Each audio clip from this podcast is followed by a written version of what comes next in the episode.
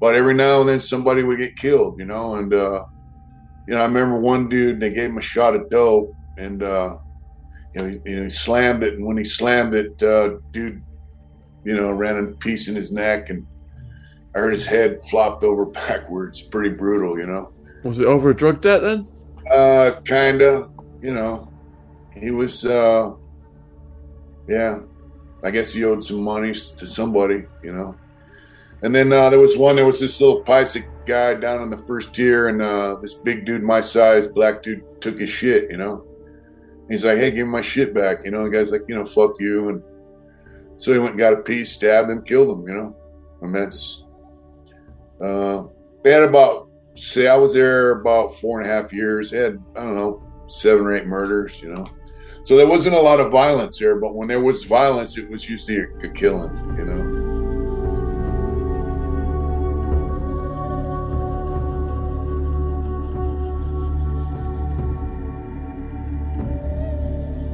Yeah, I spent uh, 38 years, six months, a couple weeks, and change.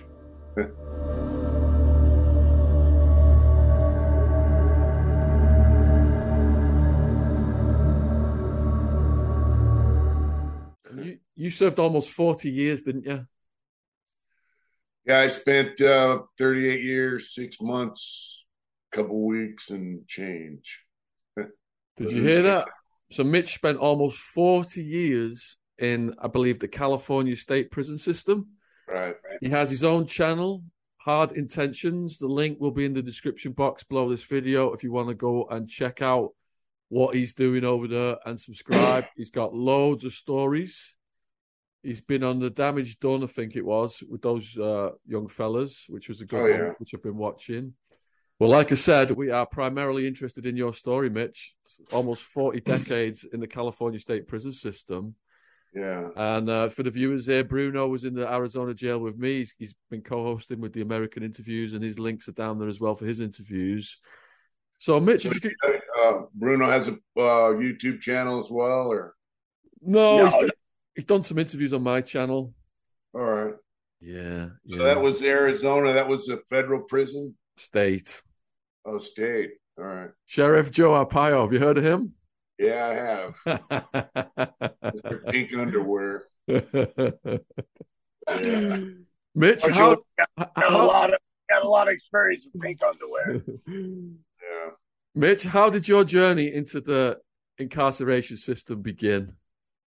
well, you know, it doesn't always start with your crime. You know, I mean, it starts, you know, way before that. I mean, you know, I went to prison when I was 17 years old. So um, I didn't just wake up at 17 and go, hey, I'm going to go commit some crimes, go to prison. I mean, uh, you know, I grew up in a pretty shitty environment. And, uh, uh, you know, basically, I had a stepdad who was an alcoholic, a Korean War veteran, and a roofer. And, you know, he was a pretty rough dude, kind of abusive, you know, alcoholic. So, uh, you know, I grew up in San Diego, California. Um, you know, when you have a shitty home life, you uh, look for like uh, family connections outside of the house, you know. And I, I grew up in a town called Lakeside in San Diego, California. It's kind of rough and tumble.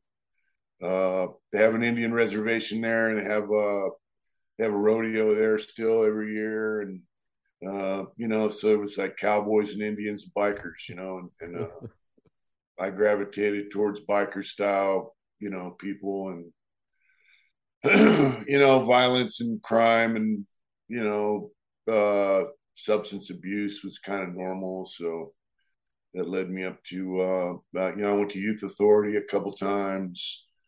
Um, I think I got to youth authority when I was 13. I did a couple years.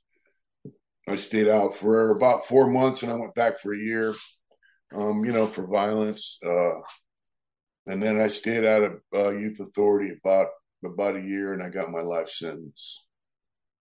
So, So, could you tell me a little bit about the uh, the youth authority and how the time was in there? I heard uh, I heard that in the California system, the youth authority is probably harder than the county jails. Could you tell us a little bit about your journey in there? yeah, well, you know, youth authority to me was, uh, Uh, it wasn't as deadly, but it was more violent in prison because you're, you know, you fight. I mean, you know, all the time.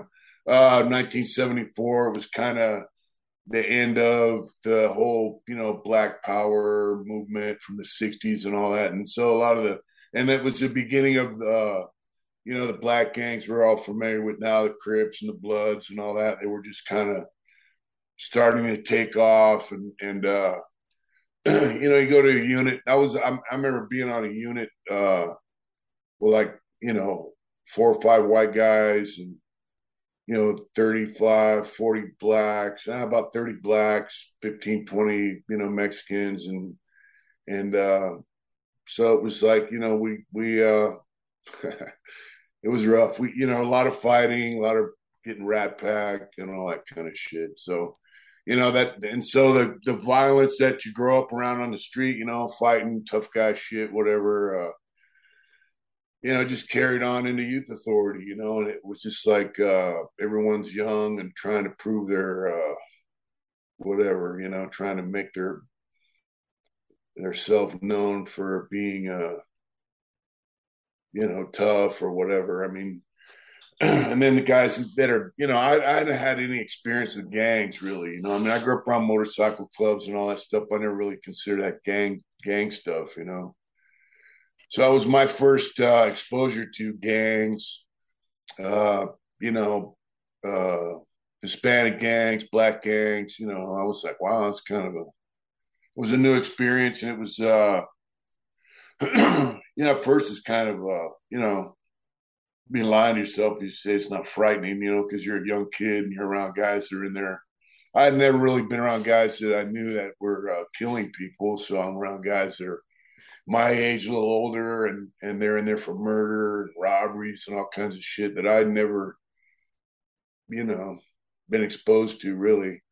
Um, and I was a big kid, you know, I was tall, so I was on the unit with uh, older guys. So here I am you know, 13 years old, and I'm in a unit with guys that are 17, 18, 19 years old, 20 years old, you know. So, yeah, it was. What, uh, what was it like inside though? The layout was it dorms? Was it cells? Yeah, it was. It was dorm living. Uh, I was in. So I was in Nelles, Fred C. Nelles. It's in Whittier, California and uh, I had a I had a back then they give indeterminate sentences pretty much in youth authority in prison, and so I had a six months to nine month sentence. It was called a board referral, and uh, about six months in, some dudes had broke into a little canteen on the unit, and then blamed it on me, and they're like, "Yeah, we're to give you six more months," and you know, when you're young like that, that's a long time, you know, so. Uh, a friend of mine and I decided we were going to escape, and so I had a, uh, got a rope. it's a dorm with you know big dorm, bathroom, day room, you know, and so uh, I had a chessboard that they made in uh in the wood shop. It was about I don't know inch inch and a half thick. And so we decided we're going to knock this nightman out and take his keys, you know, big, you know, escape plan. and uh, so the guy's walking. He walked down the center of the dorm and then back, you know. And so as he's walking back, I was getting out of bed to, you know, to to beat on him. And uh, he goes, "What are you doing?" He was he was Iranian, you know, and he had an accent. He goes, "What are you doing, Smiley?" You know, and I I go, "I'm just putting his chessboard away." Because you got a bed and a locker and a bed and a locker, you know, and so and as soon as he turned around, you know, I beat him with a chessboard. Uh, I hit him about three good times. The chessboard broke, and I went to the locker to grab the rope, and I turned around and he was in the office. You know, I didn't knock him out, so but he. I remember looking in the office and he had blood coming down, and he said, "Get Smiley, get Smiley," you know. And so I hopped in bed, you know, and pretending like I'm sleeping. Of course, here come the all the other staff, and so I got uh, I think they gave me like four extra years for that, and uh, later on they I, I got busted with some contraband, and when you get a one a write up, you know, disciplinary, uh, they give you more time. So the disciplinary officer goes, you know, you've already picked up like four years. You came in here with a six to nine month sentence, and I don't want to give you any more time.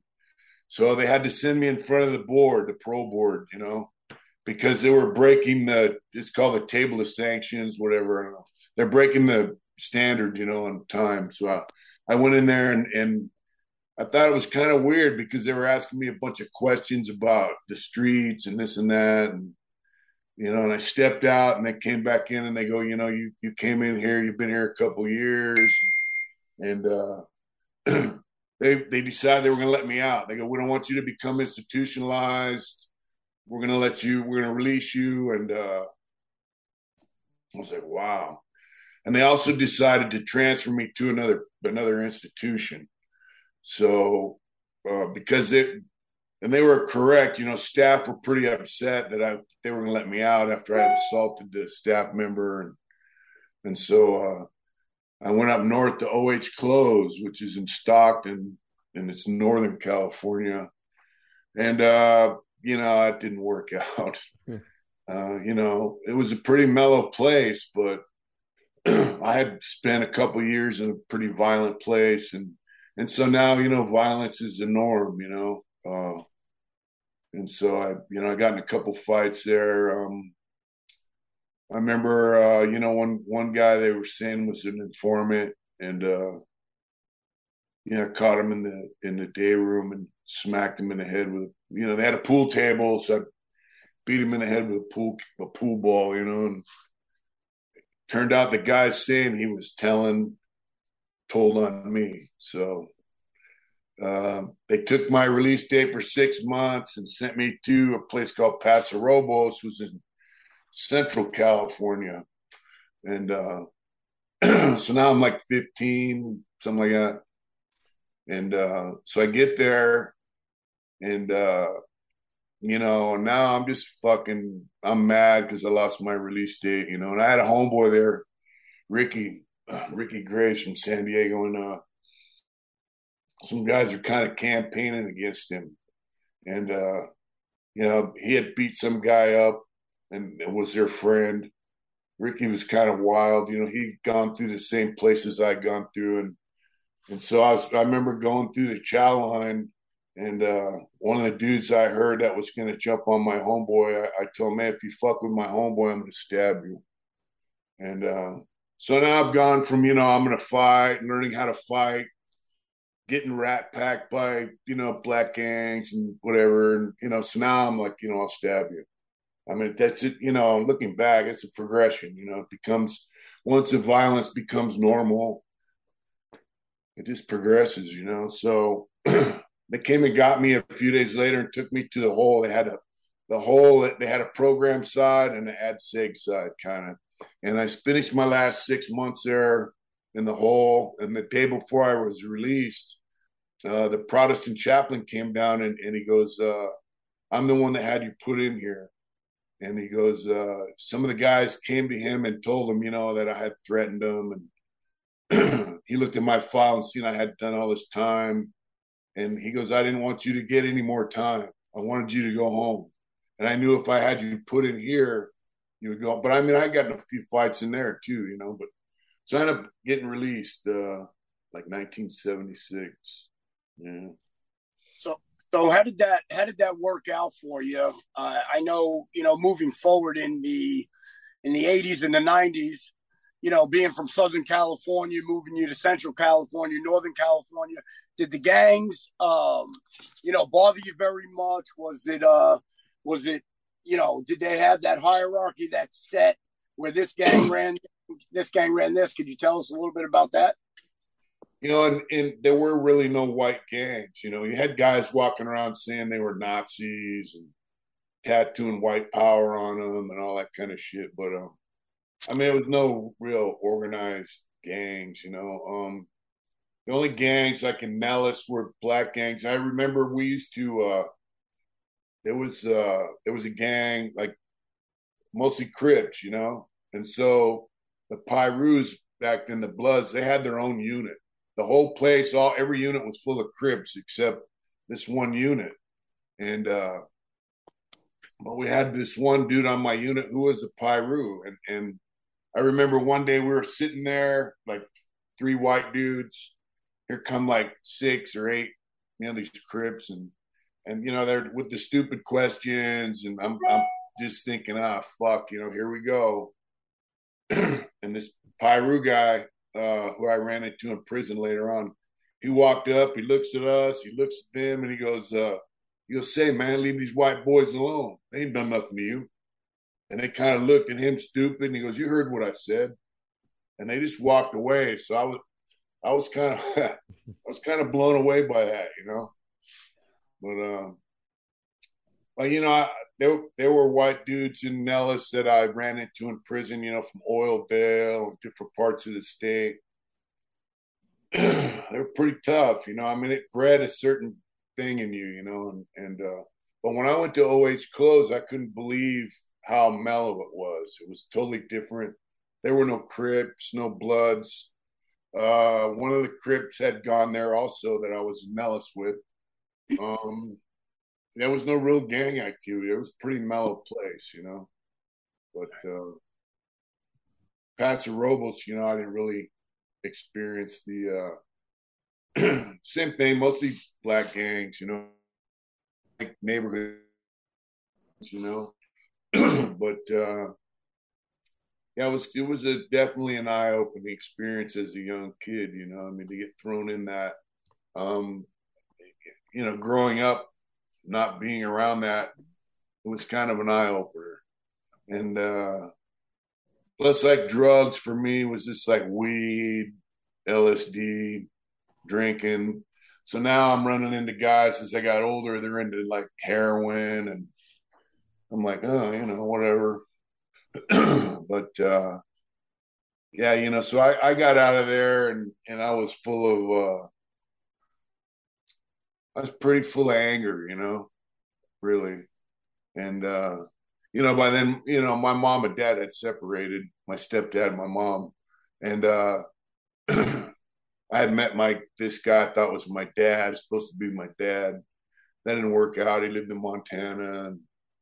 And, but, uh, yeah, so here I am after doing a couple of year, two and a half years in youth authority, and I'm just like, you know, I felt like I had been fucked over, you know, by the state and also by, uh, you know, family, you know, having an asshole stepdad. And, you know, my whole thing was, you know, I got kicked out of, I went to school for a while. I went to continuation school and I got kicked out of there. I think I, I body slammed the principal. They were kind of checking me. They thought I was loaded.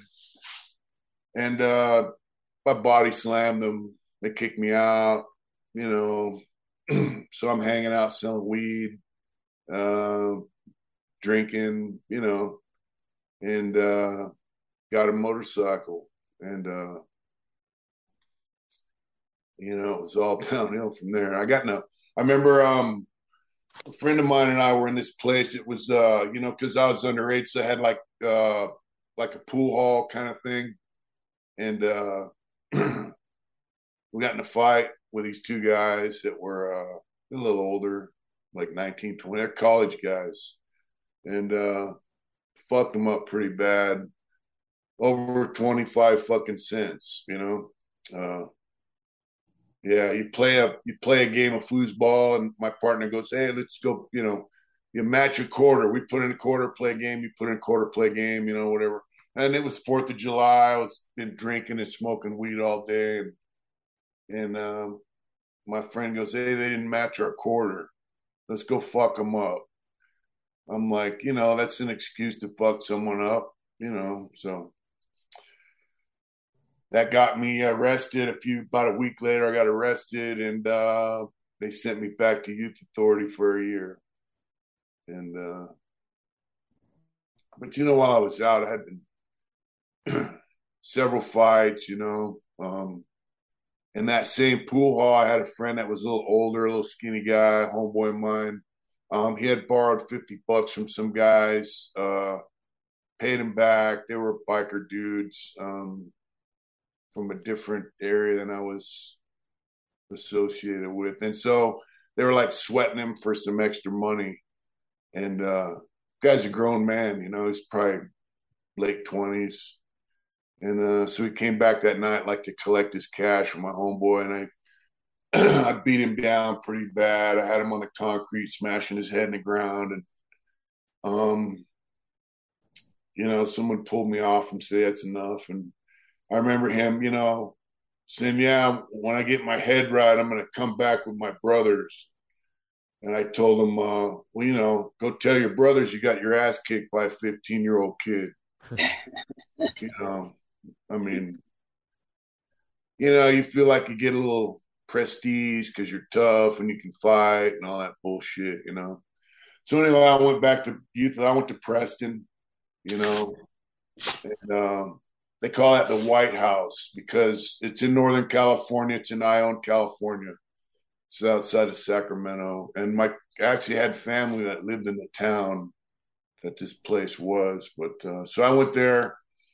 Preston was a different ball game. Uh, I remember guys had the white power newspaper, and you know all the white guys were like, you know, and I went there. I was 16, and I was on a unit. Supposedly, I guess was like you know the the the hard unit, you know, and uh, there were guys from Northern California, guys from Southern California.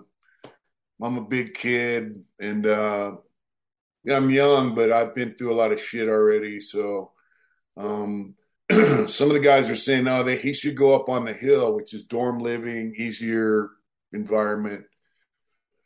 and the other guys are like, well, you know, uh, they didn't want me to leave. So they have a thing, you know, like you go chest, you know, like it's like fighting, but just hit each other in the chest. And they go, hey, you know how to go chest? They're fucking with me, like getting me, like asking me stupid questions and like grilling you, you know. and uh, so I'm getting a little upset. And so they had me go chess with this guy they called Elvis because he played a guitar and shit. And he was kind of yoked up. And I remember um, I put welts all over his chest and uh, I accidentally hit him in the mouth a couple times. And uh, I remember this, this, guy, Louis from San Fernando Valley, come up, put his arm around me and goes, So you guys still want him to leave? and uh, so that settled that, you know. But you know, I'm around guys that are older. They're getting letters from San Quentin, from guys that have paroled from Preston, got out, got a beef, and had gone to. So these guys just paroled a few months prior to me getting there. Now they're in San Quentin. They're getting letters, you know, and it's like, uh, you know, it's all glamorous, you know, all homeboys at San Quentin, you know, and uh, we were getting this is 77 78 so we were getting letters also from DVI which is tracy california. And uh, so tracy had um, the northern hispanic gangs there um, and and and and black gangs you know and they were killing white dudes pretty regular and so one of my friends brothers was there a guy knew the youth authority was there. We're getting letters like it was a fucking nightmare, you know. And so you start developing uh, a uh, I don't want to say hatred, but you know, you start developing this thing like us and them, you know, like we're us and that's them. And uh, also, we had northern Mexicans and southern Mexicans in the same place. I'd never experienced that before.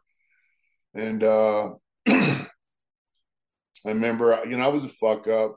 I was always in trouble. Um,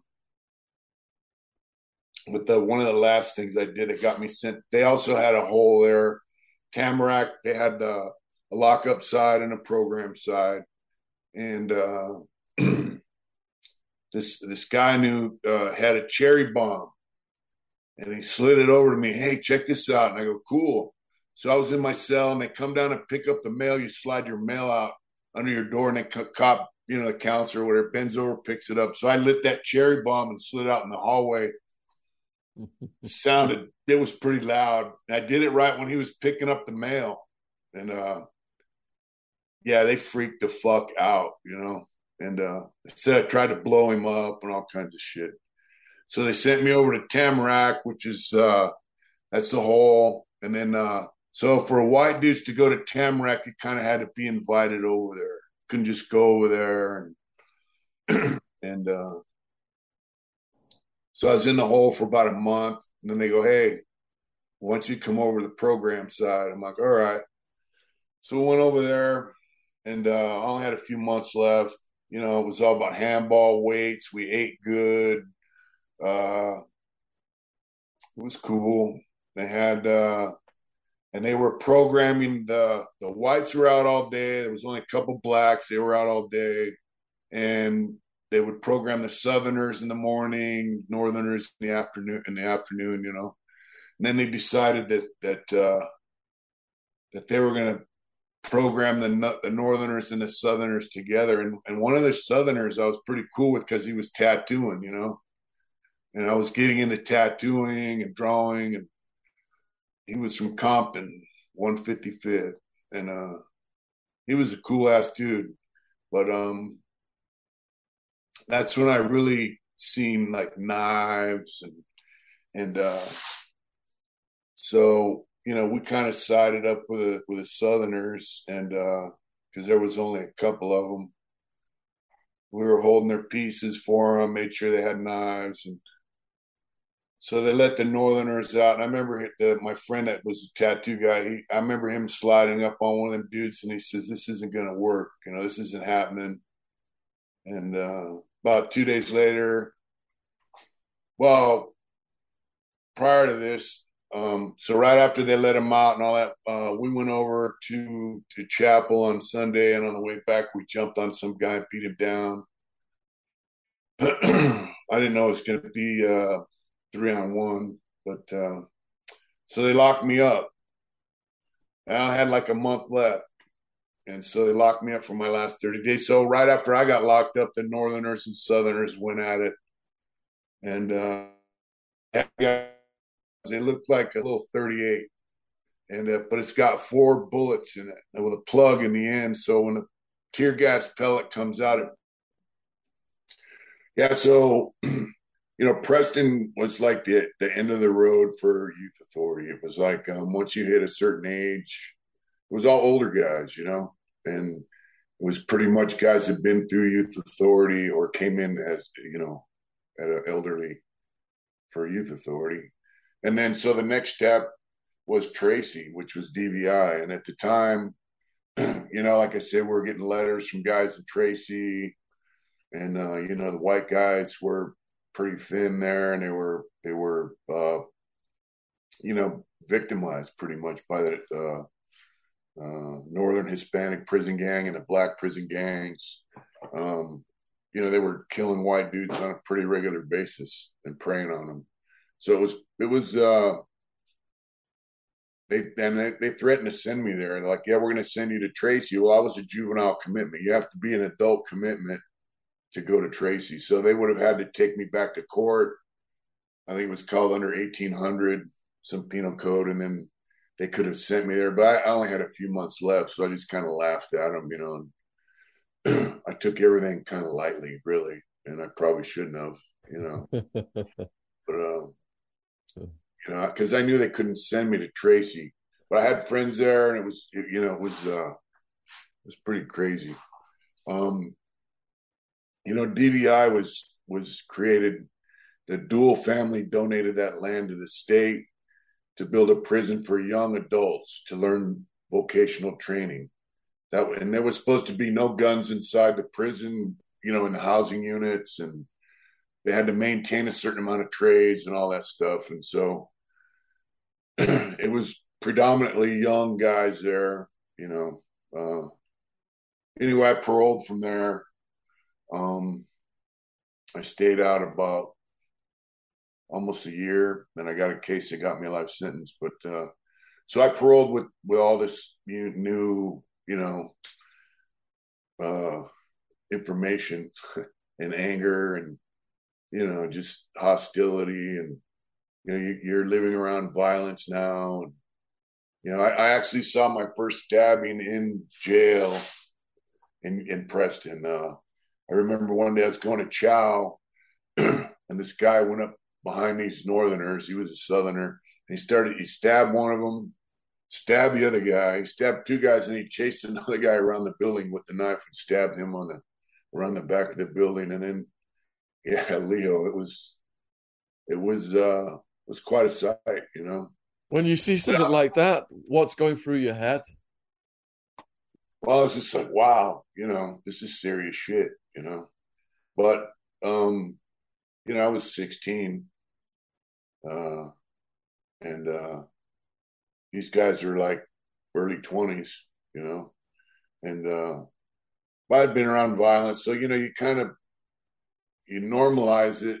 You're already normalized violence, and so now you have to act like uh, it doesn't bother you, and then you develop a thing where it really doesn't bother you.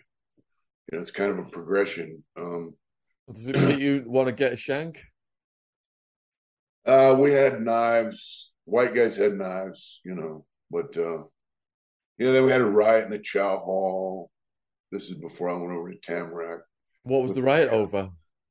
Uh, they had a Muhammad Ali fight, and they were yelling out the windows, you know, because everybody had radios and stuff, and and uh, some white dude had words with some of the blacks, and that was on the other side of the unit, so I didn't really know about it.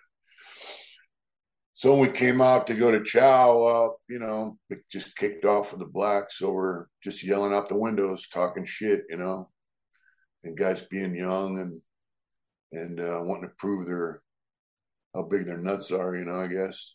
Hmm. But uh, so I seen this stuff, and when I paroled, um, yeah, I took that with me to the street, you know, and uh, I didn't really have any direction, you know, because I was a fuck up. you know, they had a trade. They had a trades at Preston. It's Preston School of Industry, PSI, they call it. But they had all kinds of vocational training there, but I couldn't go there uh, because I was a fuck up. They have these bullshit, uh, uh, I don't know what you would call them, like behavior modification programs. They were experimenting with all that stuff on guys in youth authority. And so they have point systems and, you know, good, bad. And if you're good, you get to go to the vocational area. And, and so I couldn't go, you know, so I didn't learn anything other than, um, you know, bullshit violence and and you know learn a little bit more about drugs and drug sales and yeah, you learn about crime you know because you're not doing anything else with your with yourself.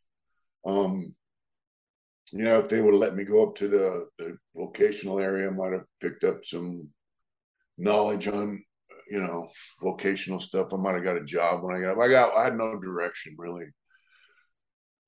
You know i got a motorcycle and started hanging around uh guys who ride bikes, you know, and uh, got introduced to crank. And, uh, you know, prior to that was just weed and, you know, pills, drinking. So now I get introduced to crank and I'm like, you know, wow, it's without really understanding uh, how strong it was, how powerful it was. Um, I remember I had a homegirl before I went to prison. She was uh, pretty good looking, and she had tons of turquoise jewelry. I mean, tons of it. And when I got out, it was I, am like, "What happened to all your turquoise?" And she had hawked it all for crank. You know, mm. it was all gone, and I, and I, didn't really make the connection. You know. For the viewers in England, Mitch, could you just explain what crank is? It's you know methamphetamine. So now they just call it meth, and it's not really the same. You know, back then it was made right here in California. So now it's made across the border in Mexico. It's pretty nasty. So it was, a different, uh, it was a different recipe back then. Was it like the biker recipe? Yeah, yeah biker shit. You know, bikers kind of controlled the, the crank scene, you know, and it, it was kind of like there was money in it for the guys up top, you know, and there was money in it all the way down the food chain, but it was kind of like a party, you know, it was a party drug. And I was talking to somebody about that this past weekend. You know, it was it was a party.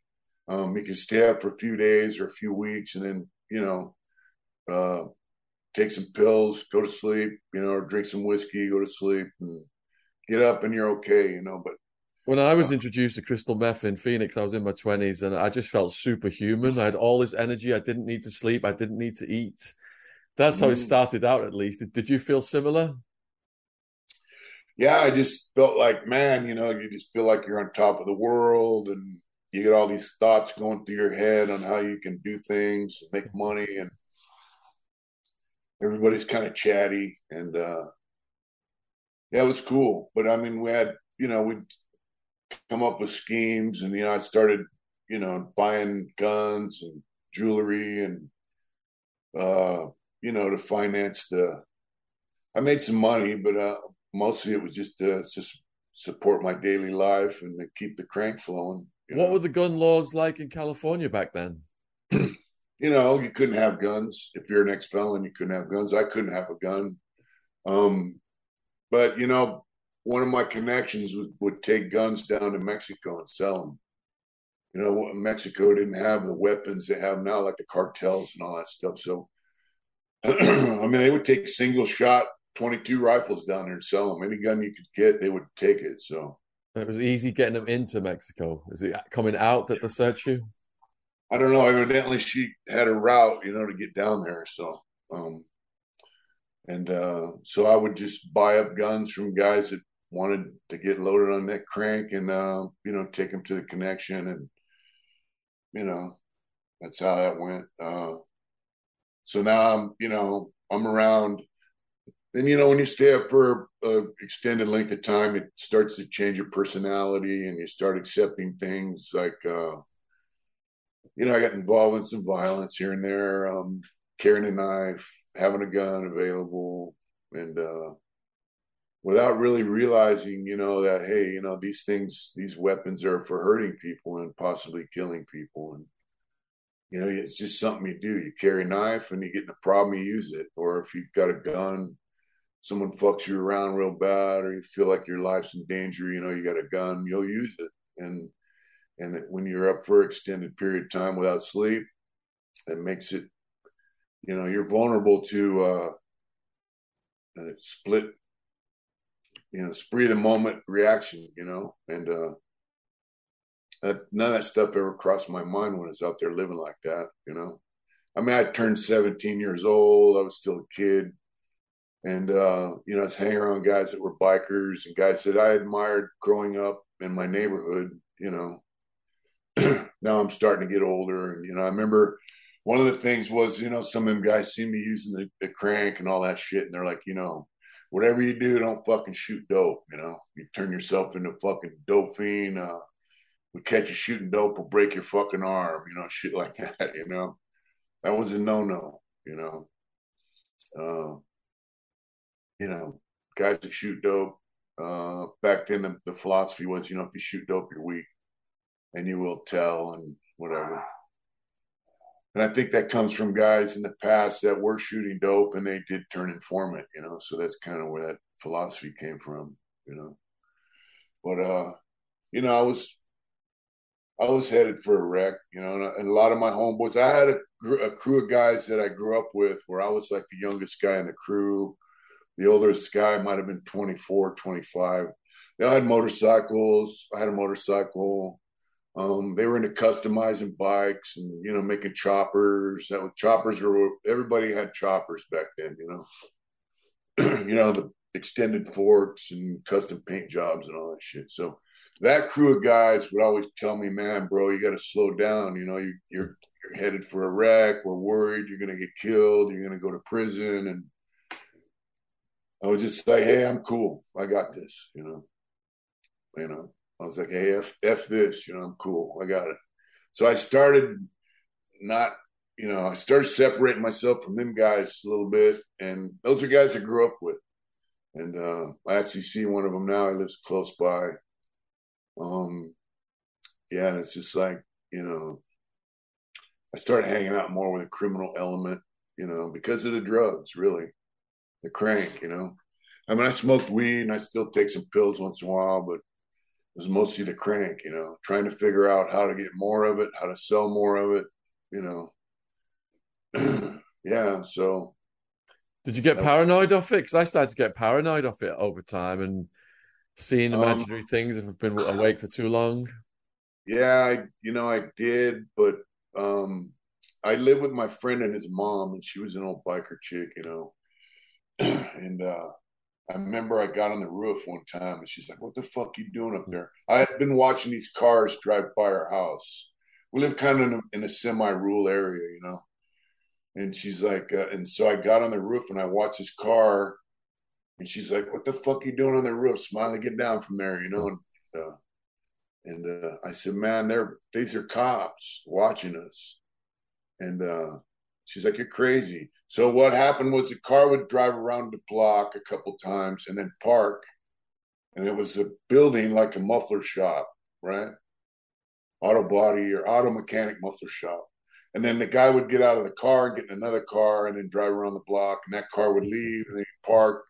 I've seen it, you know, and, and I started looking real closely at it from the roof, and it was just a facade. It was a fake building. It had like half sides and a front.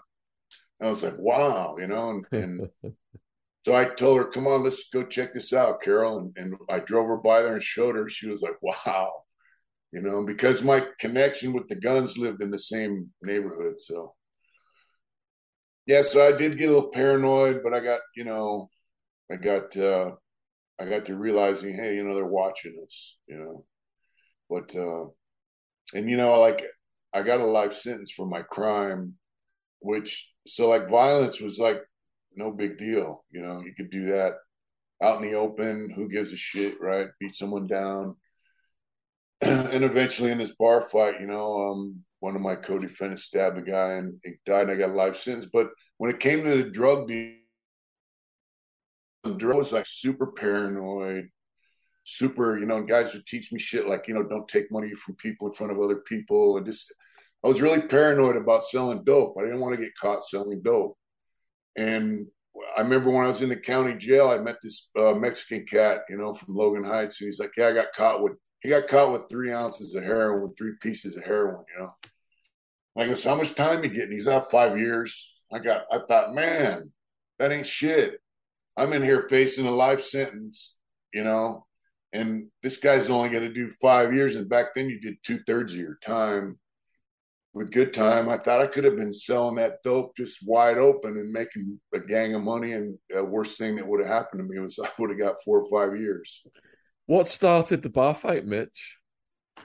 um, you know, a guy came in, he was in a motorcycle club, and um, they really didn't get along with some of the guys I knew and started talking shit. Um, words exchanged. Uh, and he, you know, hit my co-defendant in the face with a beer pitcher, knocked him down. They were both 24 years old. I was 17, so you know, I jumped up, started punching the guy a few times, and uh, and the guy that got hit got up. They staggered out on the sidewalk, and um, I went out there, and the guy was on top of my co-defendant, um, you know, socking him up.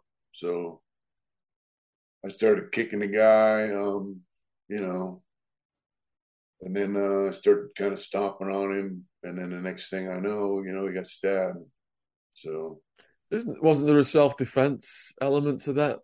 Um, for me, I, I just wanted to kind of beat him down and get him up off my co-defendant, but uh, you know, uh, somebody else stabbed him during the course of that. So, you know, we got busted. Um, and they offered the guy who was getting beaten up, actually, and then me, they offered me a manslaughter, and they offered the other guy uh, second degree murder. It was a deal. But, uh, and so I would have got six years if I would have got a manslaughter. Um, but it was a package deal. My lord, this is a package deal all you guys have to take the deal or there's no deal. And if one guy wants to take the deal and the other guys don't, then you have to get on the witness stand and say what your part in the crime was. Um, which my lawyer goes, you know, once you get on the witness stand, they can ask you whatever you want. And I was like, you know, there's no deal. You know, so we went to trial. How many co-defendants were there? Two, two, and uh, we all got second degree murder. Oh um, shit!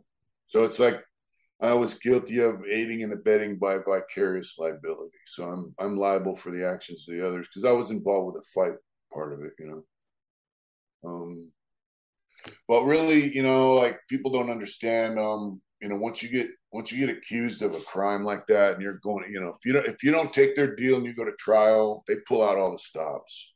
Um, Hope you're enjoying this podcast. There's a word from our sponsor, Rocket Money. The other day, I had to cancel three Amazon Prime memberships. I had a personal on the UK Amazon, US Amazon, company account, US Amazon, UK Amazon. Do you understand how hard it is to cancel these bloody things? That's why Rocket Money makes these things so much easier, formerly known as Truebill. The app shows all your subscriptions in one place and cancels what you don't want for you. Rocket Money can even find subscriptions you didn't know you were paying for. Just like with me, with my four Amazon Prime memberships, you may find out you've been at least double charged for a subscription. To cancel a subscription, all you've got to do is press cancel and Rocket Money takes care of the rest. Get rid of useless subscriptions with Rocket Money now. Go to rocketmoney.com forward slash Shaun, S H A U N. Seriously, it could save you hundreds per year. That's rocketmoney.com forward slash Shaun, S H A U N. Thank you for supporting our sponsor, Rocket Money. Links in description box. Cheers. and if you get found guilty, you're going to get broke off as much as they can give you. But during the preliminary uh, trial, all the witnesses, you know, there was really nothing tying me to the, the, the murder part of it. And they and they questioned this one guy that I was living with, Eric, and, and he said, uh, and they said, when did he come home and tell they stabbed this guy in a bike club? And he said they didn't say anything about a motorcycle club. They didn't say anything about a stabbing. All they said was that they came home and they got in a fight in a bar. So during the trial, the judge says, you know, it's obvious this guy was involved with the stabbing aspect of the case, but these other two guys, all you prove is they got in a fight in a bar and they ran away before the cops got there. They got two days to prove they knew about the stabbing or they were involved with the stabbing. And so the only witness left was this guy, Eric. And uh, so he comes on, my lawyer's like, You're good. You're to beat this. And he gets on the witness stand and says, uh, that we came home and told them we stabbed a guy in a bike club. Right. So um it just goes to show you like when you're accused of a crime, um, especially back then, uh, they'll pull out all the stops to get you to get you put in prison. They don't they don't really care if you're innocent or guilty.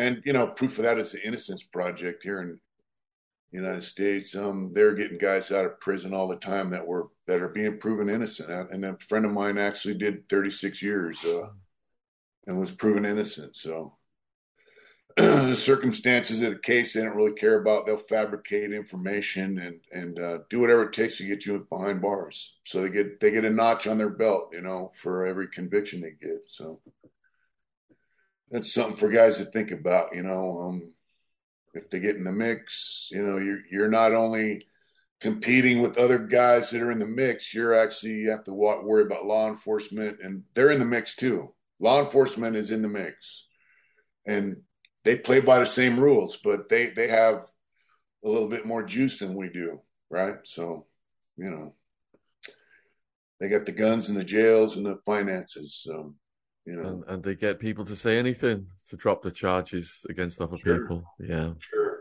yeah.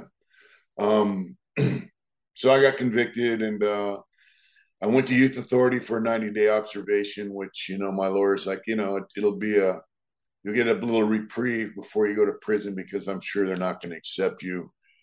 Um, so I went to youth authority for about 30 days actually, and they're like, yeah, we're not taking you.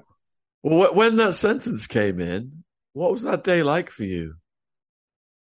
Um, I I knew what it was coming, and uh, but so I went and got sentenced, and then I saw my attorney after that, and, and I got 15 to life. So, so that gave you hope. That gave you hope. Well, your term is 15 years, and so you do two thirds of that, then you're eligible for parole, and you go in front of the parole board um, because I had an indeterminate sentence. They have that life at the end of it. Um, whereas other guys, uh, they get determinate sentences. They get a set term, you know. So anyway, I, I told my lawyer, so I'm going to do 10 years. I was in the attorney room. I had a pack of cigarettes in my hand. I'm sitting, you know, I'm, I'm kind of like, you know, playing the role, you know, like, ah, you know, whatever. And he goes, No, you're not going to do 10 years. He goes, You're going to be eligible for parole in 10 years. And then you're going to go in front of a parole board and they don't have to let you out.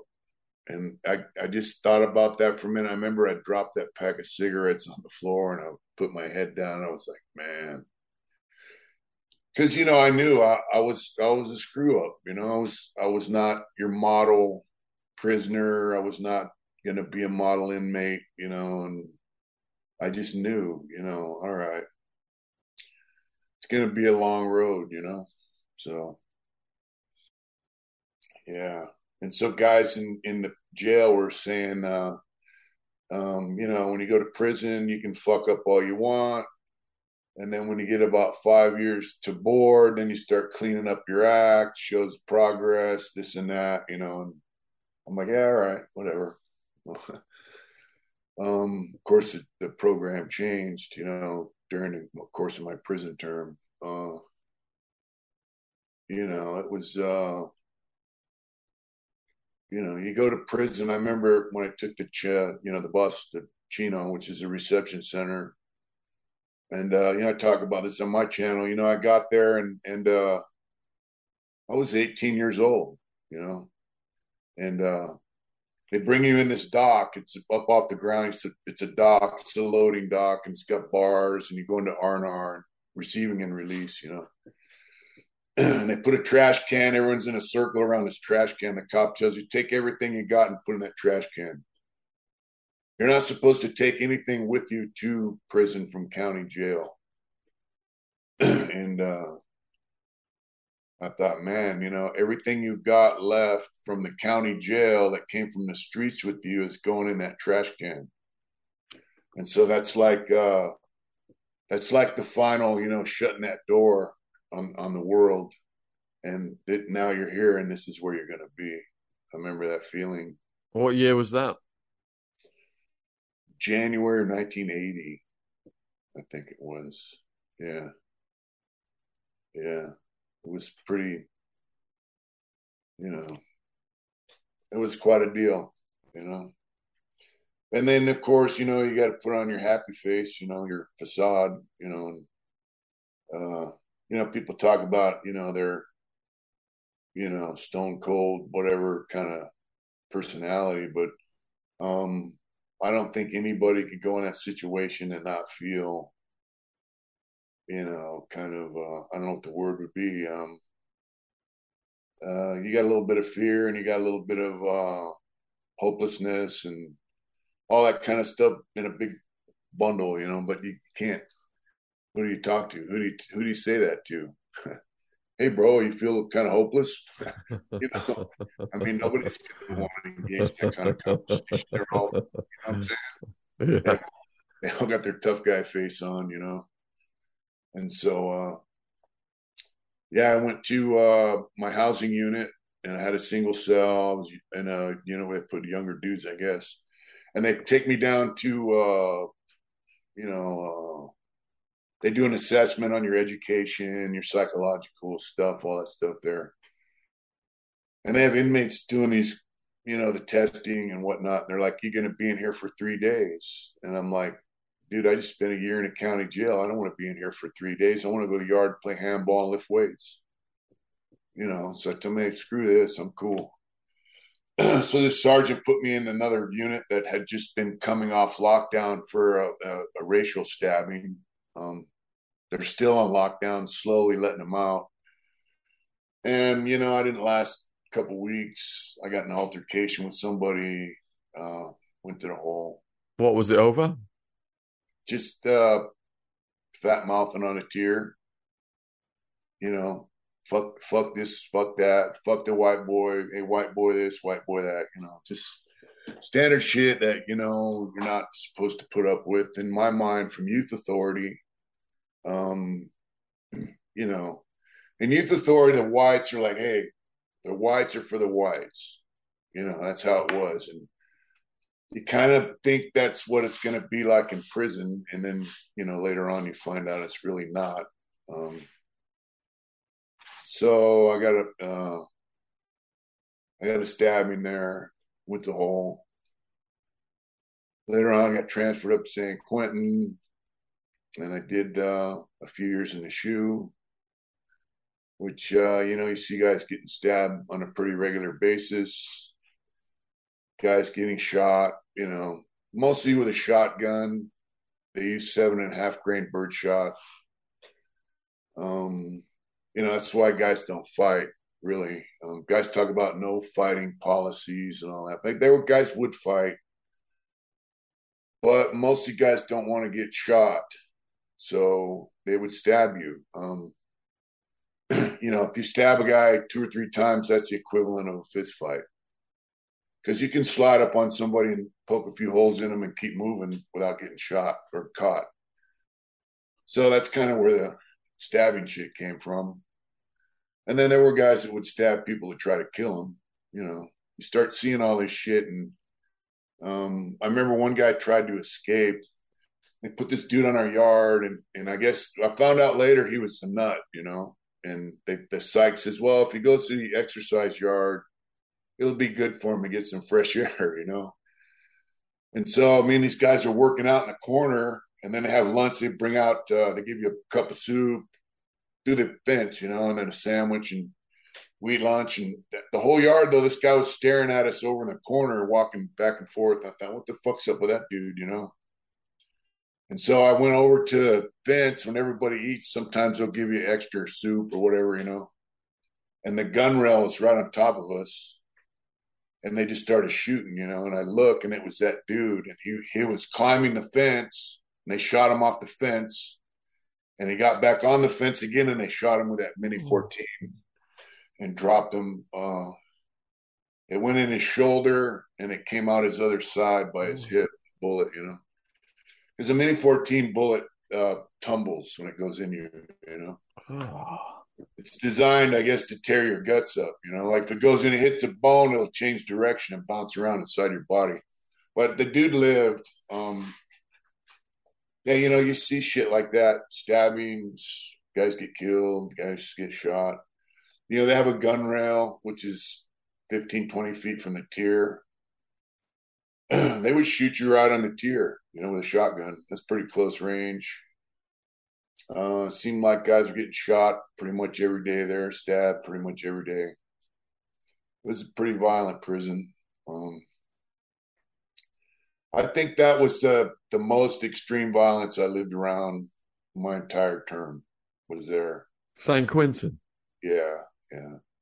It's an old prison, you know. The last building was, uh, I think they finished building North Block in 1934. It opened in 1852, I think. But I mean, it was a prison ship, and then they started building, and um, We've had a guy called John Abbott on. He's really popular on my channel, and he's told us all kinds of stories from yeah, San Quentin. It's I've seen him. Yeah. Whole different level of violent, uh, raw survival. Yeah. C- compared to like the modern industrial camera up prisons, it's just. Yeah, well, you know, the very first building the state of California ever built, you know, when it became a state, uh, part of the Union of the United States, was the dungeon at San Quentin. That's the first thing they ever built as a state, and it's still there. Um, it's a historical monument. So I mean, that place is is so old. There's so many blind spots, and uh, you know the guys that work the gun rails, the guards, they're pretty good. They could see just about everything, and they would. Some of them guys could reload their shotgun while they were shooting it. I mean, it was just insane, and they and they were and those guys that shot people on a regular basis, and some of them enjoyed it they never worked on the ground. They worked on the gun rail exclusively because guys got developed a pretty severe hatred for him, you know. Were you but, there uh, when Schwarzenegger came there? no, I think I was in the hole. But I, I, do have uh, some of my friends were there. They worked out with him. you know, I really got much love for Arnie. Uh, he was in Preston. He came to Preston when I was in Preston and I seen him there. But in, in San Quentin, a couple of my friends were in the gym working out. He went and worked out with him for a few hours, and he was like, "Man, you know, you guys do way too much time." and then when he became a governor, some of those guys were still in prison. and he took the hard, tough on crime shit that this, all his predecessors took. So, kind of a hypocrite, you know. For his, once again, you know, guys take the route of, you know, follow follow the leader for their own success. So, I mean, I don't know. I think it's kind of hypocritical, and uh, you know. Did Johnny Cash ever go to Quentin? They did not not when I was there, but okay. no, yeah. You know, Johnny Cash. Uh, well, it was before my time, but um, he actually funded the cable system in the in the prisons for our TVs. He gave wow. He gave up the money to put cable. You know, it goes to an antenna on the roof back then. You know, was, you know, people think about cable. I mean, we don't even have cable now. We have internet stuff. So, yeah, Johnny Cash funded the cable system for the televisions. Uh, you could have a TV in your cell, so all that was funded by Johnny Cash. Johnny Cash was was a decent guy, man. Definitely. yeah. So, what was your routine in Quentin? Uh, you know, you had yard every other day, so I would uh, go to the yard, work out, come in, you know, take a bird bath or shower in the yard, and then uh, catch a nap. I'd stay up all night drawing. You know, I had uh, you had a single cell back then, the hall, So my bed's a cookie sheet.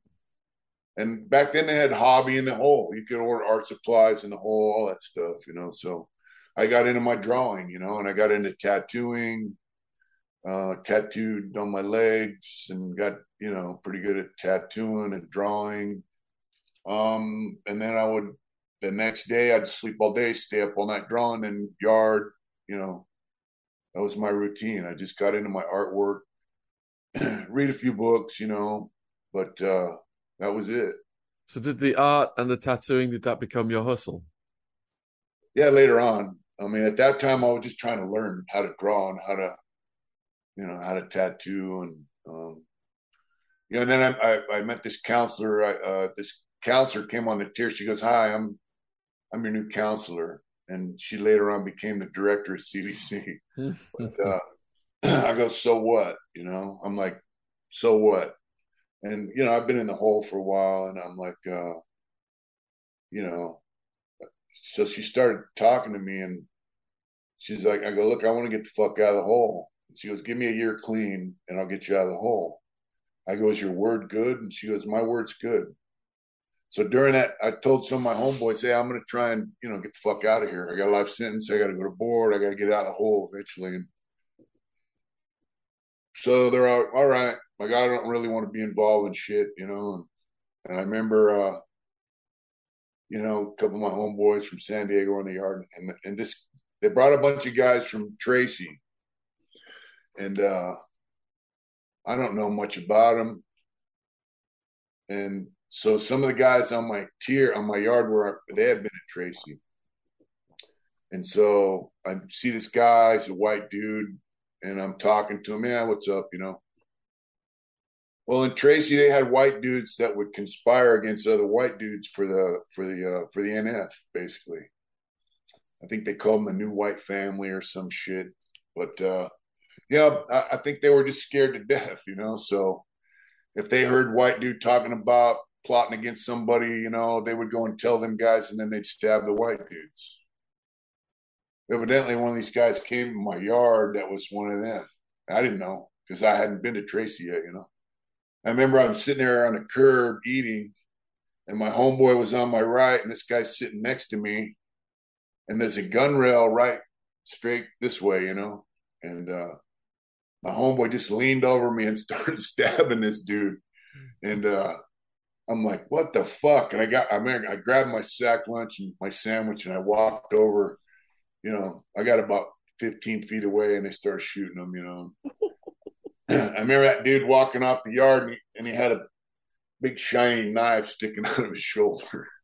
But uh, I said, "Hey, homeboy." Later on, you know, when he came back to the yard, I found out that, that that's why he had stabbed that guy. He was one of them dudes, you know. And and uh, I said, "Hey, homeboy, what the fuck, man? You could have got me shot." And he goes, uh, and I was in youth authority with this guy, Joe, and and he goes, uh, "Well, shit, man, you said you didn't want to be involved anymore." And uh, so you know, hmm. we're just respecting your your wishes. And I go, man, next time give me like a heads up, like five minute heads up, you know. uh, Yeah, I mean that was San Quentin. You know, that was prison mm. back then, really. And so um, my counselor, um, she goes, you know, you've been in the hole for a while. Nobody wants you. I, and and I had they came out with a point system, and so every time you get a ride up, you get more points. You get points for the length of your term, and so fifty-two points is a level four and above. Well, I had like 164 points. I didn't know that at the time. And she's like, "Look, I I put you up for Soledad a couple times, and they don't want you. Tracy don't want you. So she goes, I'm going to get you sent to uh, to CMF for this. It's called the Security Housing Decompression Unit to, to kind of filter you back into a main line. You know, you've been in a hole around all this violence. You know, she goes, but if you go there, CMF's pretty laid back pin. You know, they had all the lifer programs there, category T, category X. This was a category V. And uh, she goes, if you go there and you fuck up, you're going to go back to level four and you're not going to get out for at least 10 years. You'll be in level four. So think about it. And I go, all right. You know, about a week later, I said, hey, run it. I'm good, you know. And so, uh, and I thought about it for a week and I go, you know, this is a fucked up place to be. I got a shot, you know, and fuck it. So I went there and they send you to the hole there. And then I got a job in the kitchen in the hole. You kind of work your way out to the main line. I got the main line there, and uh, it was wide open. I was in G three, which was uh, almost almost all lifers. They had five dorms and then cells, and uh, they put me in a dorm. It was a Friday, and this cop Smitty worked Friday and Saturday nights, and he just didn't give a fuck about nothing. It was a party, like you know. His thing was basically don't no no violence, you know. So the front door was open, so guys were coming from other units, other floors. CMF is sectioned off in floors. Each each floor is separate from the other.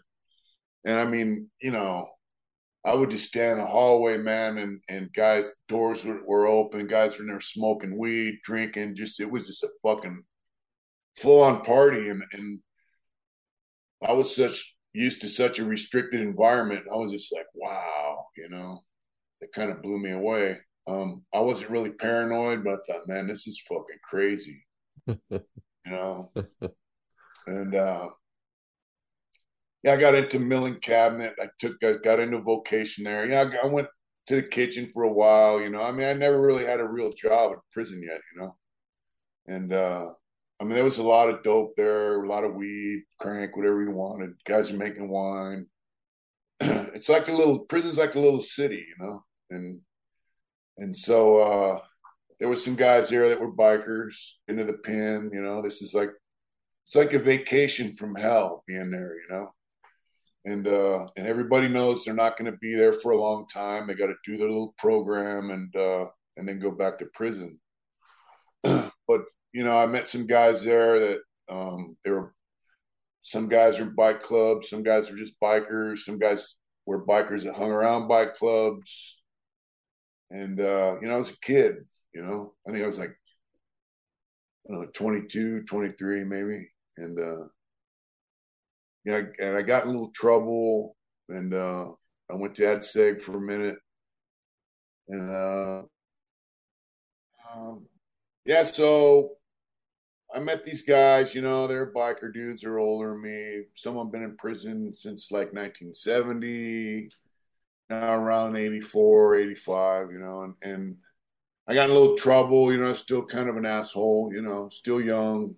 And, uh, you know, you live through that kind of violence and that kind of madness. I mean, people can say, you know, whatever they want, you know, like it didn't bother them and they're, you know, but it, it does bother you, and it didn't, and you know you become you do normalize it, and you kind of accept it as it's a reality of your uh, environment, but um, it still bothers you, and it, it, it you know different people react. Some people uh, isolate and become you know internalize everything, and some people act out, and I acted out. You know, I was I didn't you know instead of saying, "Hey, I really don't know how to handle this shit," you know, I just acted like I could handle it, and just like everyone else does, and Um, you know, I still had some crazy behaviors. You know, I got a little bit of trouble, and uh, so these guys, you know, I, got, I remember I got out of AdSeg and and uh, there was a deputy warden there that had worked his way up from CO to deputy warden, and he kind of liked us. His name was Nyberg, Bill Nyberg, and uh, so that all the guys on the main line there were called Nyberg's kids. so uh, you know, some of the guys I knew uh, told him, "Hey, give a kid a chance," and he came down to see me.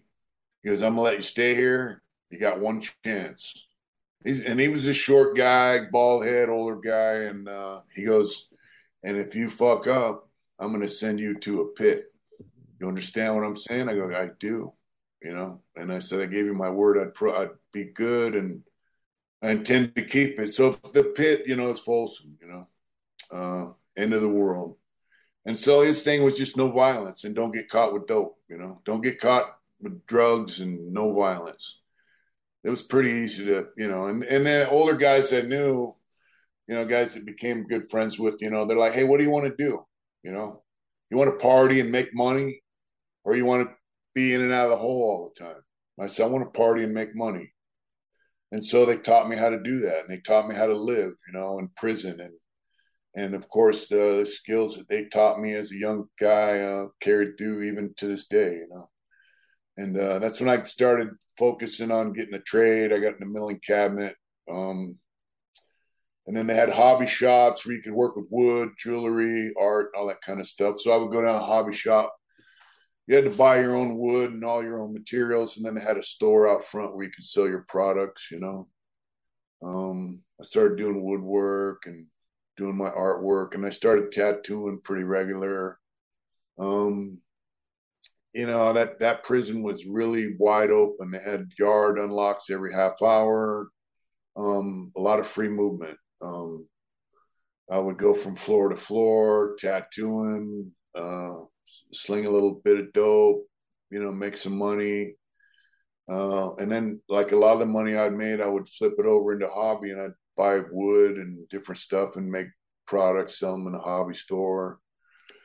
And I thought, man, you know, selling uh, jewelry boxes, you know, chessboards, all that kind of stuff, wooden toys, whatever you know, I thought this is just like selling dope, but it's legal, you know. I mean, in prison, if you can make, you know, four, five, ten thousand bucks a year in prisons doing that, I mean, that was pretty good hustle, you know. And some guys made 10, 15 grand a year in hobby. It was, uh, of course, they took all that away. Um, but uh, so I got in a groove there, and I went from one program to the next, and they, they had about three programs you could do as lifers, you know. And uh, you know, while I was there, you know, there was I remember there was there was a few murders there. It was a pretty mellow prison. Um, but every now and then somebody would get killed, you know, and uh, you know, I remember one dude they gave him a shot of dope and uh, you know, he, he slammed it, and when he slammed it, uh, dude, you know, ran a piece in his neck, and I heard his head flopped over backwards. Pretty brutal, you know. Was it over a drug debt then? Uh, kinda, you know he was uh yeah i guess he owed some money to somebody you know. And then uh there was one there was this little Paisa guy down on the first tier and uh this big dude my size black dude took his shit you know. He's like hey give me my shit back you know. The guy's like you know fuck you and so he went and got a piece stabbed him killed him you know. And that's uh they had about say i was there about four and a half years. They had i don't know seven or eight murders you know so there wasn't a lot of violence there, but when there was violence, it was usually a, a killing, you know. You, so, men- you, mentioned the bikers then. So the, the bikers, did they have dual status in the Aryan Brotherhood? No, no, that's not true. I heard that uh, on your show, and you know, he was talking about one guy that was in Folsom, and I believe his name's Moose, and uh, big guy, heavy set dude. I heard he could play handball like crazy. Um, he used to hang around some guys in a club out of the Bay Area, Oakland, but he was never a member. He, I don't even think he was a prospect.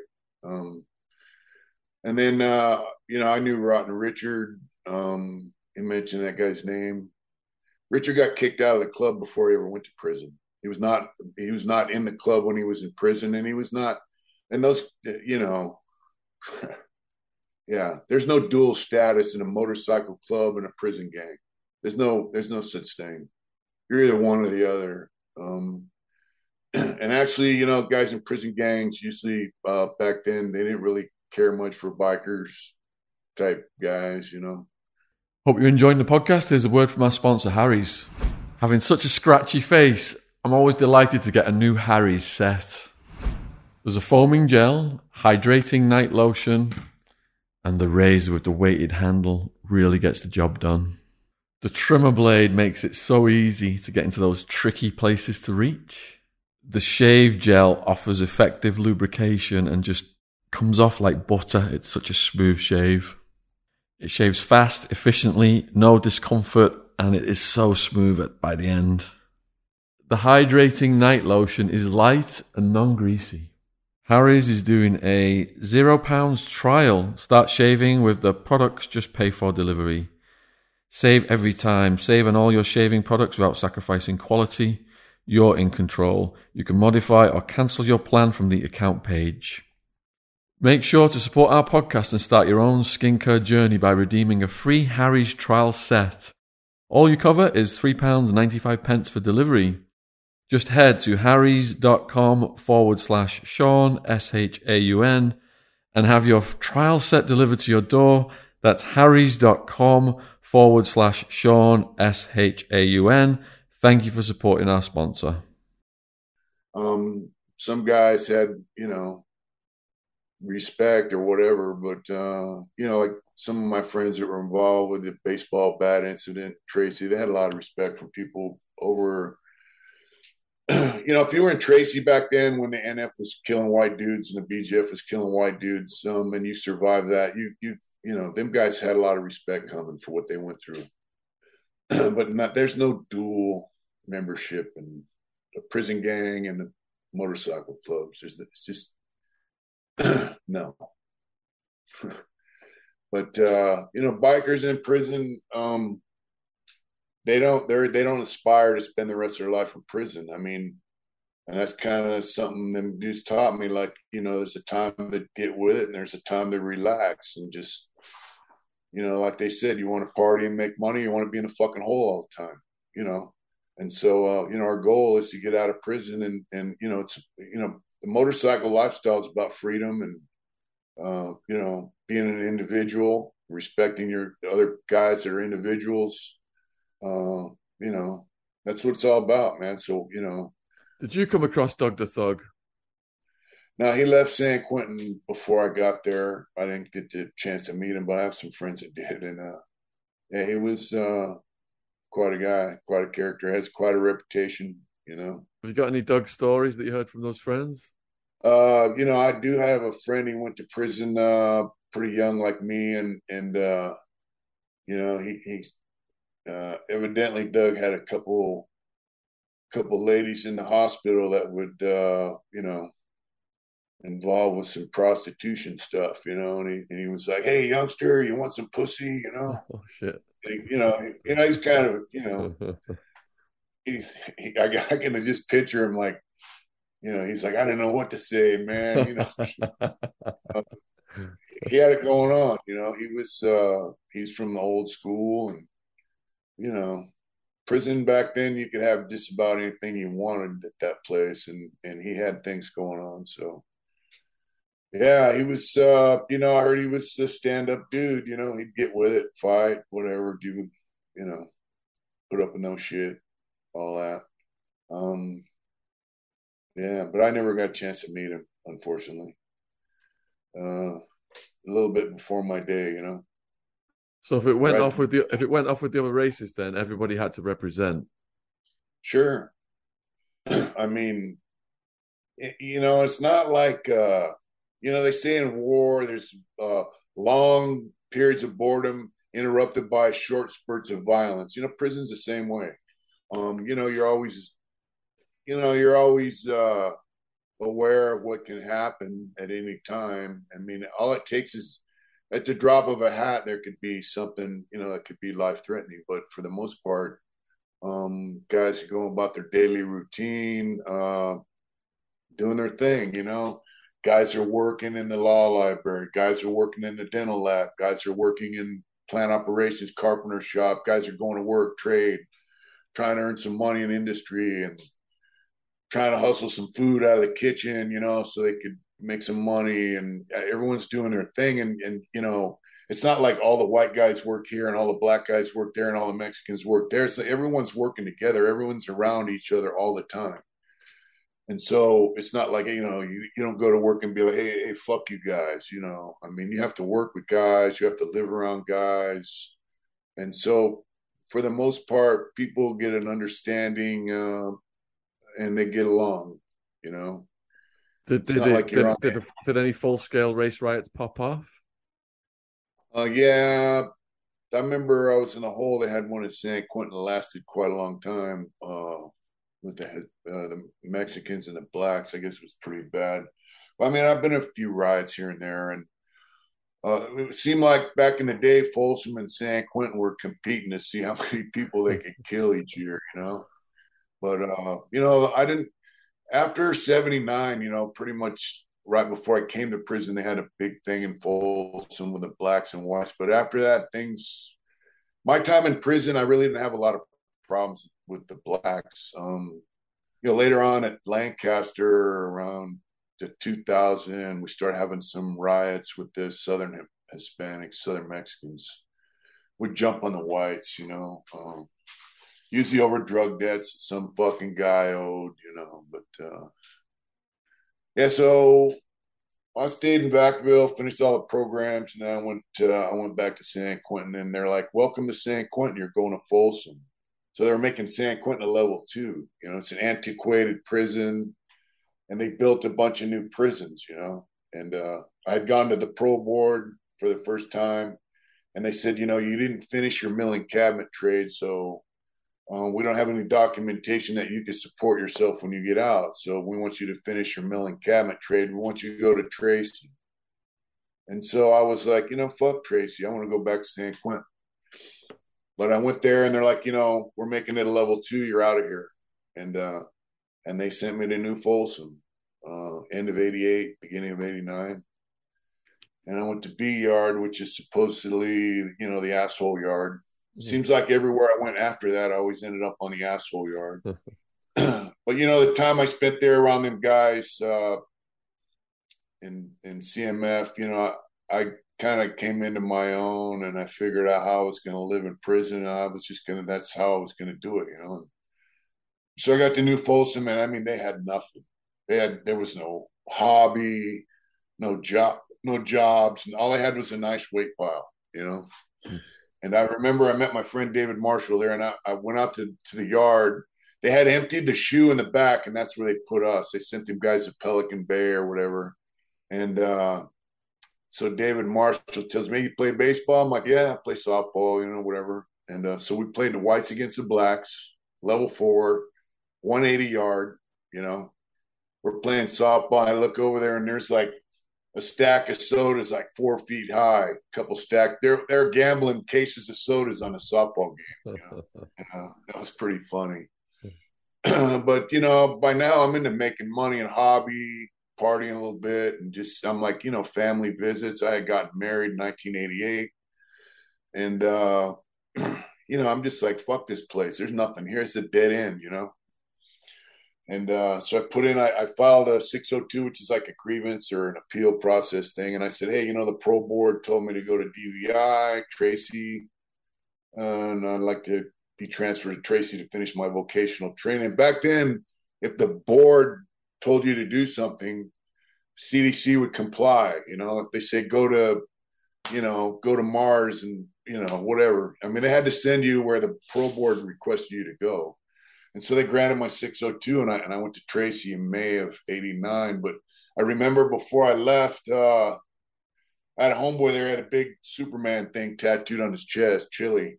And then I had hair back then, and I was young, you know, and I, I wore glasses, and and I went through the chow line, and this little uh, South Sider from San Diego, he he loads up Chili's tray, and he goes Superman.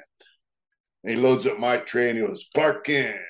You know, he gave us like double, triple issue of food, you know. And, and this black dude you know, he give him a scoop and he just looks at him and the guy stuck his tray out like for more and, and he goes, fuck you, that's all you get. And I was like, wow. And uh pretty disrespectful, you know. Easy N word, you know. So about I left about a week later and uh, I got my property in Tracy and turned on the news. They had a big fucking riot in New Folsom on B Yard right after I left. So a couple guys got killed, a lot of stabbings. Uh, so I I skated out of that well being being there and it's pretty grateful for that. And uh, so now I'm in Tracy. you know, had hobby shop there. There were some guys I knew there. Um, now it's 89. I've been in prison. I've been down like 10 years, you know. Uh, had weight piles. Uh, now we have, um, you know, I had Northerners, Southerners there. They just started letting Northerners back into that prison uh, when I was there, but uh, there was still a few stabbings once in a while Tracy. But overall, it was pretty mellow. They had a swimming pool, they had hobby, they had uh, prison industry running, you know, three shifts, like seven days a week.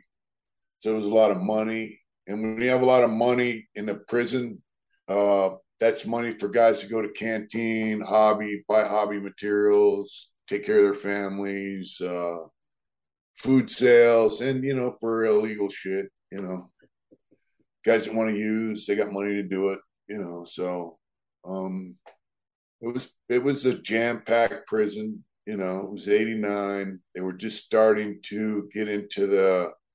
They had built these prisons now. They have new prisons, and the prison guards union was getting stronger under uh, I think Pete Wilson was getting elected governor and uh, tough on crime was just full blast now. So parole used to be in California when you went out on parole, your parole officer was supposed to help you transition back into society, help you get work, whatever, counseling, food.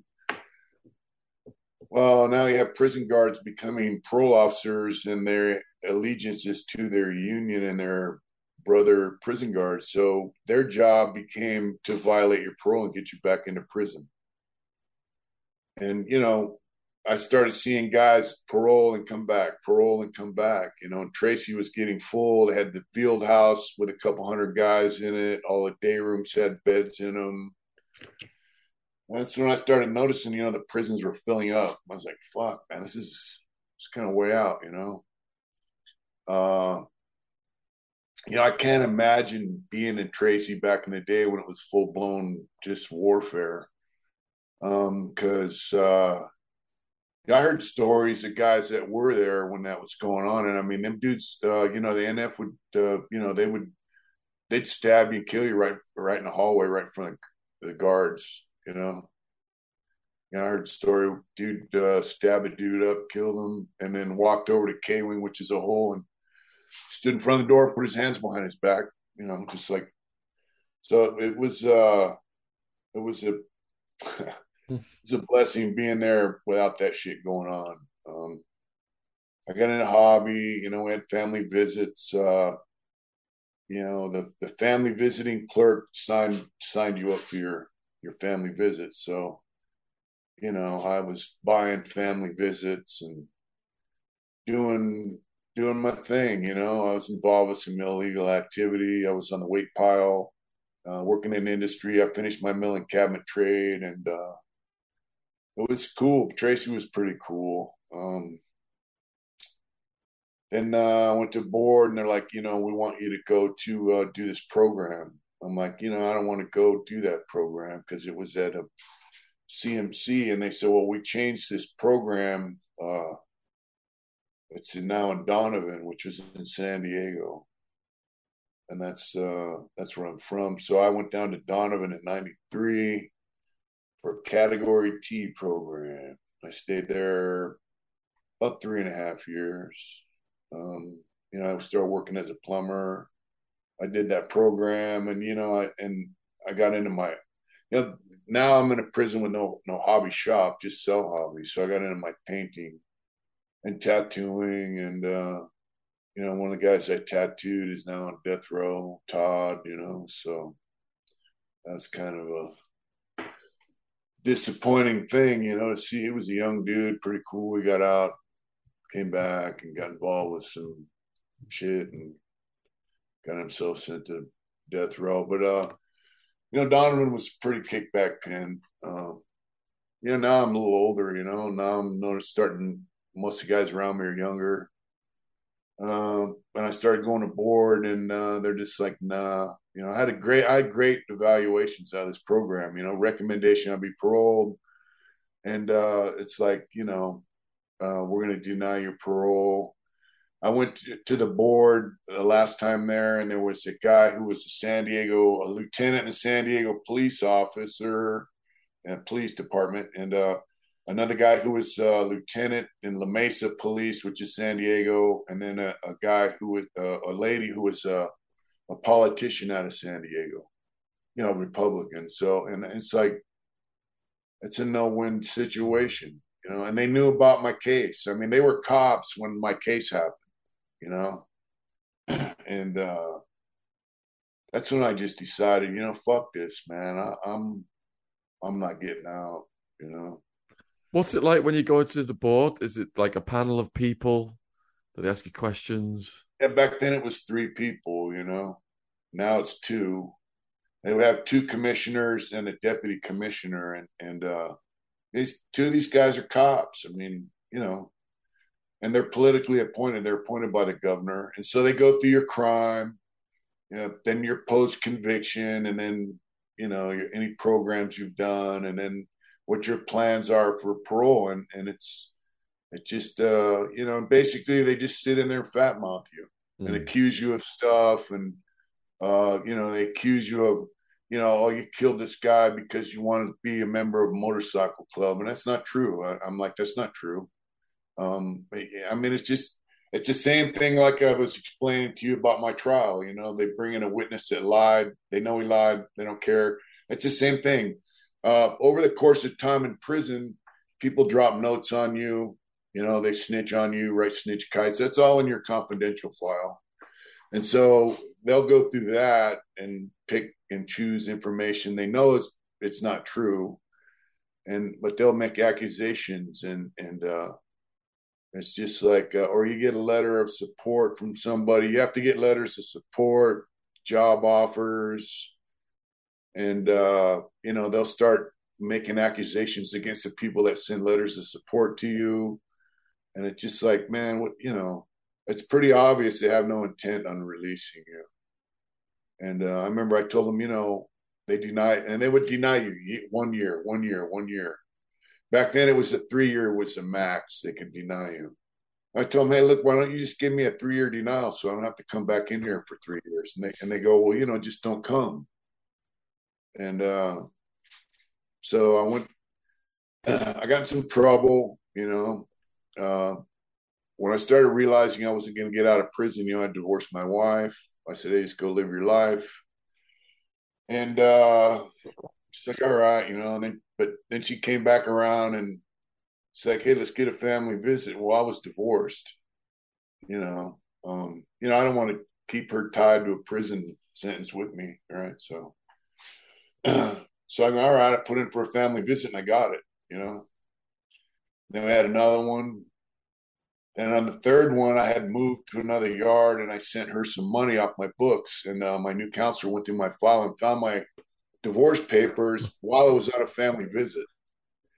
And uh, the goon squad came out. And a family visit is where you go out there with your wife, your mother, your children, brothers, sisters, immediate family for 48 hours. So, and you're in an apartment, there's food, you know, you, you, buy food from the prison now. Back in the day, you could bring in your own food, all that stuff. So, anyway, that last night there, the goon squad came out there and rolled me up. And, um, you know, they, they're like, hey, if we had our way, we would just let you stay out here. But uh, the warden called us to come roll you up. And at that time, they were talking about taking our family visits. So, and that's kind of the reason why I didn't want to try to get remarried and get family visits that way. Um, so they rolled me up and uh, wrote me up for falsifying a family visiting application. and uh, you know, I still had level four points, but I was there in a program. And so uh, I got transferred to Corcoran from there. And uh, for that over that ride up, you know, because I, I finished the program there, but I I got to stay there as an emergency plumber. I was a plumber. I became an emergency plumber. You can get an override also for your job, you know, and so uh, you know they tried to keep me there, and, and they're like, man, I don't know what the fuck you did, but that warden's intent on getting you out of here, you know. And so I went to Corcoran. I got another year denial there, and uh, Corcoran was cool. I was there for a couple years um, it's kind of run old school, you know. Like if there was a stabbing, they would just lock down the race involved or the group involved and resume movement, you know. And so right after I got there, they had a huge riot with the blacks and uh, and the Southsiders, and they were locked down for like three months. The only people they would let out were whites. So we were we had the kitchens, the tier tending, everything. It was only whites out it was a fucking party. You know, guys were just, you know, we were partying. Guys were making wine, getting loaded. We'd be five, six guys in the cell partying, wrestling, having a great time. And then, you know, then they let them out. They let everybody out back to normal. And uh, there would be stabbing on the yard, man. And they would just uh, lock everybody up. Then the afternoon yard, they'd come out. You know, they ran it kind of old school. You know, back in the day, if there was a murder, they'd just lock the prison down for a second and then resume program, you know and that's kind of how they ran Corcoran. Um, at the time, they were investigating him in the shoe for all the fights and all that stuff they were doing back there. The FBI was investigating the prison, so they treated us pretty good on the main line. Um, I just had a guy fly out here who did 40 years in California State, and he spent some years in Corcoran. And he yeah. was telling me about the booty bandit of Corcoran, and he was telling me about the guards doing staged fights because he was a boxer, so they yeah. were putting putting money on him and all this stuff. Did did you did you hear about all that stuff? I heard about some of that stuff, but um, I, I never seen it. That like the fights, uh, that was before I got there, and that's why the feds were investigating them. But there were guys there that were there when that stuff was happening, and that's that stuff was happening. Um, I did hear about some guy in the hole, some black dude, they would uh, put dudes in his cell, and he would, you know, like that part's true. Like the guards get pissed off at somebody, they'd put him in a cell with that dude, and he'd beat him down and rape him. You know, yeah, I googled it after I spoke to that guy, and there are news articles about the booty bandit of Corcoran. People can Google, yeah. and yeah. about the stage fights because um, people getting killed, weren't they? Yeah, yeah, that stuff's true. And you know, there's a video I saw of a guy. You know, they, in, the, in the shoe they had the chessboard spray painted on the ground. They're playing chess, and uh, the Hispanic dudes. You know, guy got mad, slapped the dude he's playing chess with, and then like, you know, several minutes went by and they shot the dude and killed him.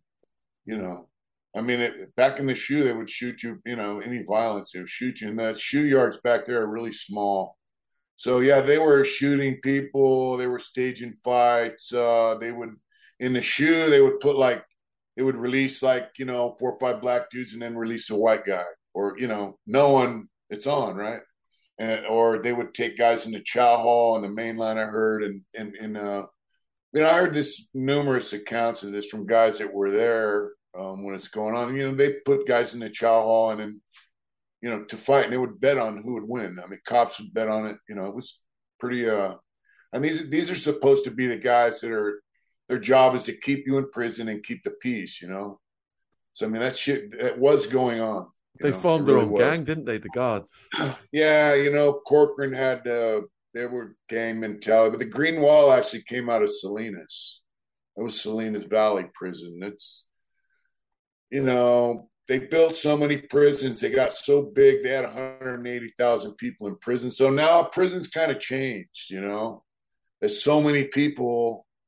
Uh, in the beginning, when the new prison started coming along, you had like guys that been around in the 80s, 70s in each prison. So things were kind of run. They had locked up all the gang members, but you had guys that knew how to do time.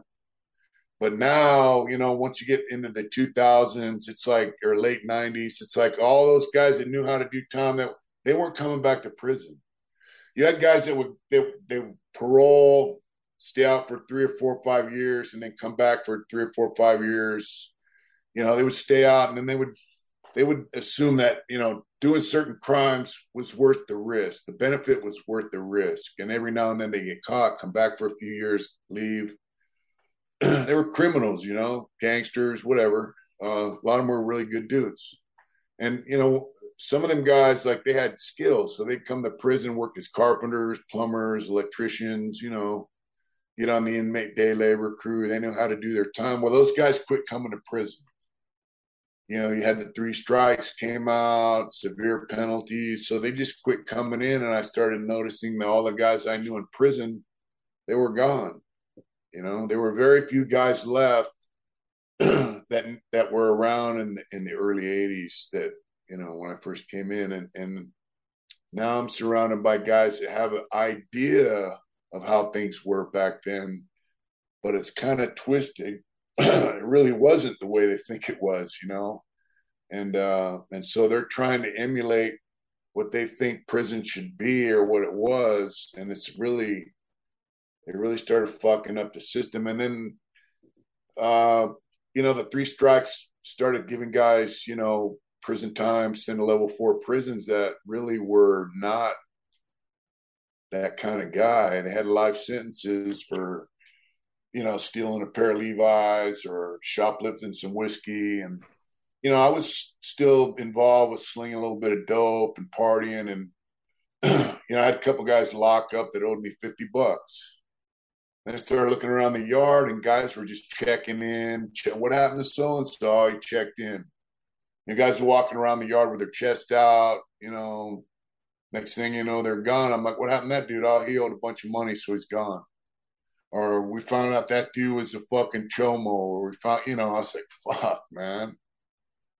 You know, by now I've been down like 15, 16 years. And So the guy that I was doing shit with, uh, he got busted. Actually, I remember he sold this guy some dope. This kid had a lot of money. His dad, dad, you know, big daddy, big money, three striker. He bought a bunch of speed and uh, he went to his cell and he papered up a bunch of speed and he wrote names on each paper. He was going to give a bunch of guys a paper dope, you know. And they rolled up on him in the chow hall and they thought he was stealing sugar, you know. And the cop put his hand in his jacket pocket and what do you got in there? And he pulled out all these papers of dope with everybody's name on it.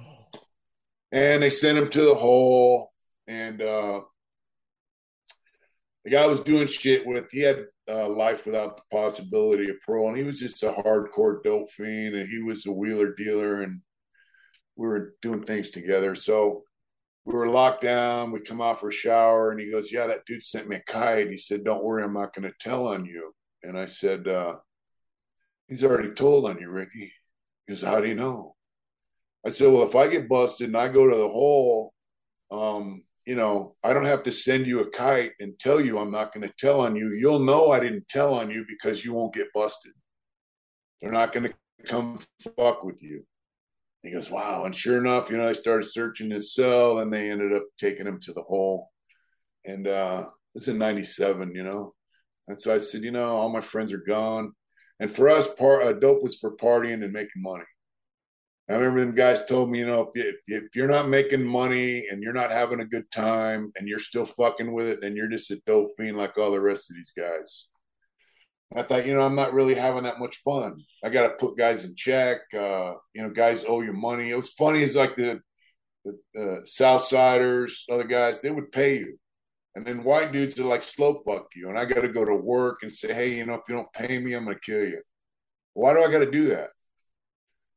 You know, so I just said, I'm not having any fun. The money's too risky. I'm done, you know. And uh, I went to my cell. I flushed a quarter ounce of crank. So I'm over it, you know. I remember my cell. He goes, man, I would have done that. I said, not in this cell. I'm over it, you know. And uh, and then became the the you know, you could go to the yard and guys would be talking about dope, and I'd be like, "Yeah, I don't use." Uh-huh. You know, guy, and everybody uses dope in prison. You know, son of a bitch. My battery's just gone. Just keep keep talking though. I'm just gonna replace it. All right. Uh, Yeah, so everybody uses dope in prison. You're surrounded by dope fiends, you know. But uh yeah, I did like Corcoran. It was it was I enjoyed Corcoran. Uh I remember one time uh my wife came to see me there and uh yeah, there was a lot of stabbings there and nobody ever got busted. I remember that. It's the last place I've been to where violence would happen and guys wouldn't get caught. And uh, so when you go to the visiting room, you're down, you go down to a corner, you hit a button, it, it buzzes over and visit, and then they pop the gate and you could go out to your visit, you know? So I get down there. Well, there, some of the Southsiders had a little policy pick up a Bible or a knife. So if a guy was involved with a church, they wouldn't really sweat him for you know, to be involved with the, the, the madness, you know. But this one guy was like bullying this old man, and he was walking around with a Bible during the day and bully weaker guys. And so I remember I was down there, I pushed the button, you know, to go on my visit. I turned around and there's this dude stabbing this guy. I mean, right in front of the fucking program office. He just on and just boom, boom, boom. He stabbed him like 25 times. And I remember I was fuck, you know, I kept pushing that button, you know, for him to pop that gate so I could get out to my visit. And, and I, I, got through the gate and I got to my visit and I heard the alarm on the yard. My lady's like, "What's that?" And I go, I told her, she's like, "Fuck," you know. But I mean, that's the mentality you develop after a while. I mean, there's a guy getting stabbed, um, you know, and you're just like, I want to go on my visit, you know, fucking, you know what I mean? Like, uh, there was a kid there too, Opie. He was in New Folsom with me, and and uh, it was always fucking on the verge of getting in a wreck, you know, over drugs. And I was a tier tender at the time. So I would do my job in the building and then go out to the yard. It's a new prison. They got a double gate, you know, go through the rotunda, you go out. They open the gate on both gates, and Opie was coming in and he had a knife sticking out his neck. He's like oh. this. Knife was sticking out about that far out of his neck. And I go, uh, I go, what's up, Opie? Opie? And he goes, they stabbed me in my neck. I was like, fuck, you know. But uh, you know, so I go, well, fuck it. I went out to the yard. I figure, oh, we're gonna be locked down for a little bit on that. So I just jetted out the yard, found a grassy spot, and sat down. you know, the alarm went off, and I got a you know hour and a half, two hours a yard. I mean, that's that was Corcoran. You know, I, I mean, it was, and you know, the guys like that guys were getting stabbed uh, was usually because they owed a lot of money and they weren't paying, um, which I didn't mind, you know. Uh, um, and then, you know, I was like, you know, Corcoran didn't have any AA or NA, uh, no hobby. I worked in the furniture, uh, like a modular office furniture in a wood shop for a while. It was pretty cool. Um, but I wanted a hobby. I wanted to get into my art and shit, you know. So I got transferred to Lancaster. Mitch, I think I'm going to stop you here because we're at about two hours of content right now. Yeah. And I think we're halfway through your sentence. Yeah. What what I'm going to suggest is we put this out as part one. I'll get Bruno back next Sunday. Yeah. And we can just keep going from there with part two if you're up for that. Yeah, we can do that. Uh yeah. Do you want to um, tell the viewers then how they can find your channel? We'll you know we'll include the link in the description box below this video. Can you tell them how they can find your channel and support you and go to your Instagram and stuff? Uh yeah. Yeah, guys can find my channel at uh, Hard Intentions on YouTube. Uh, and we also have a website, uh, hardintentions.com. And uh, I'm on Instagram, Mitch uh, Smiley790 on Instagram people want to message, you know, I, I still do artwork and, and the like, you know. Yeah. So be cool to hear from people, get their response. And if anybody wants any, you know, artwork done, I can do that. Yeah. So all of Mitch's links will be in the description box below this video. We're on an epic journey here of almost four decades in prison. You're a, brilliant storyteller, Mitch, because I've hardly had to say anything, and that's ideal for me. I just sit here and listen really? to these stories. We're on the edge of our seats. It's such an epic journey.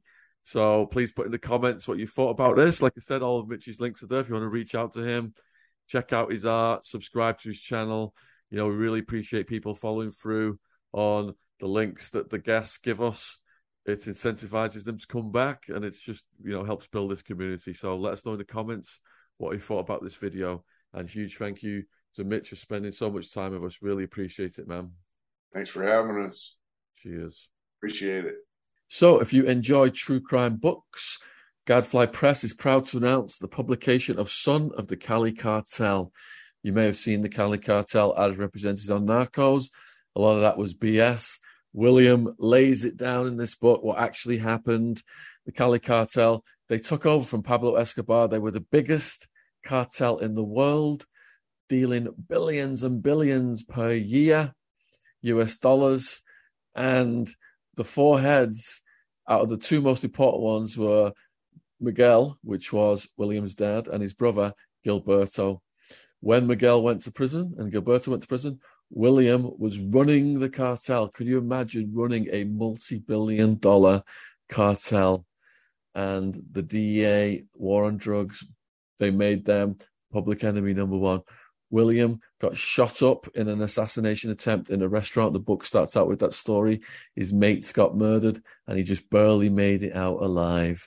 So if you want to check it out, it's available worldwide on Amazon as an ebook, audiobook, and paperback.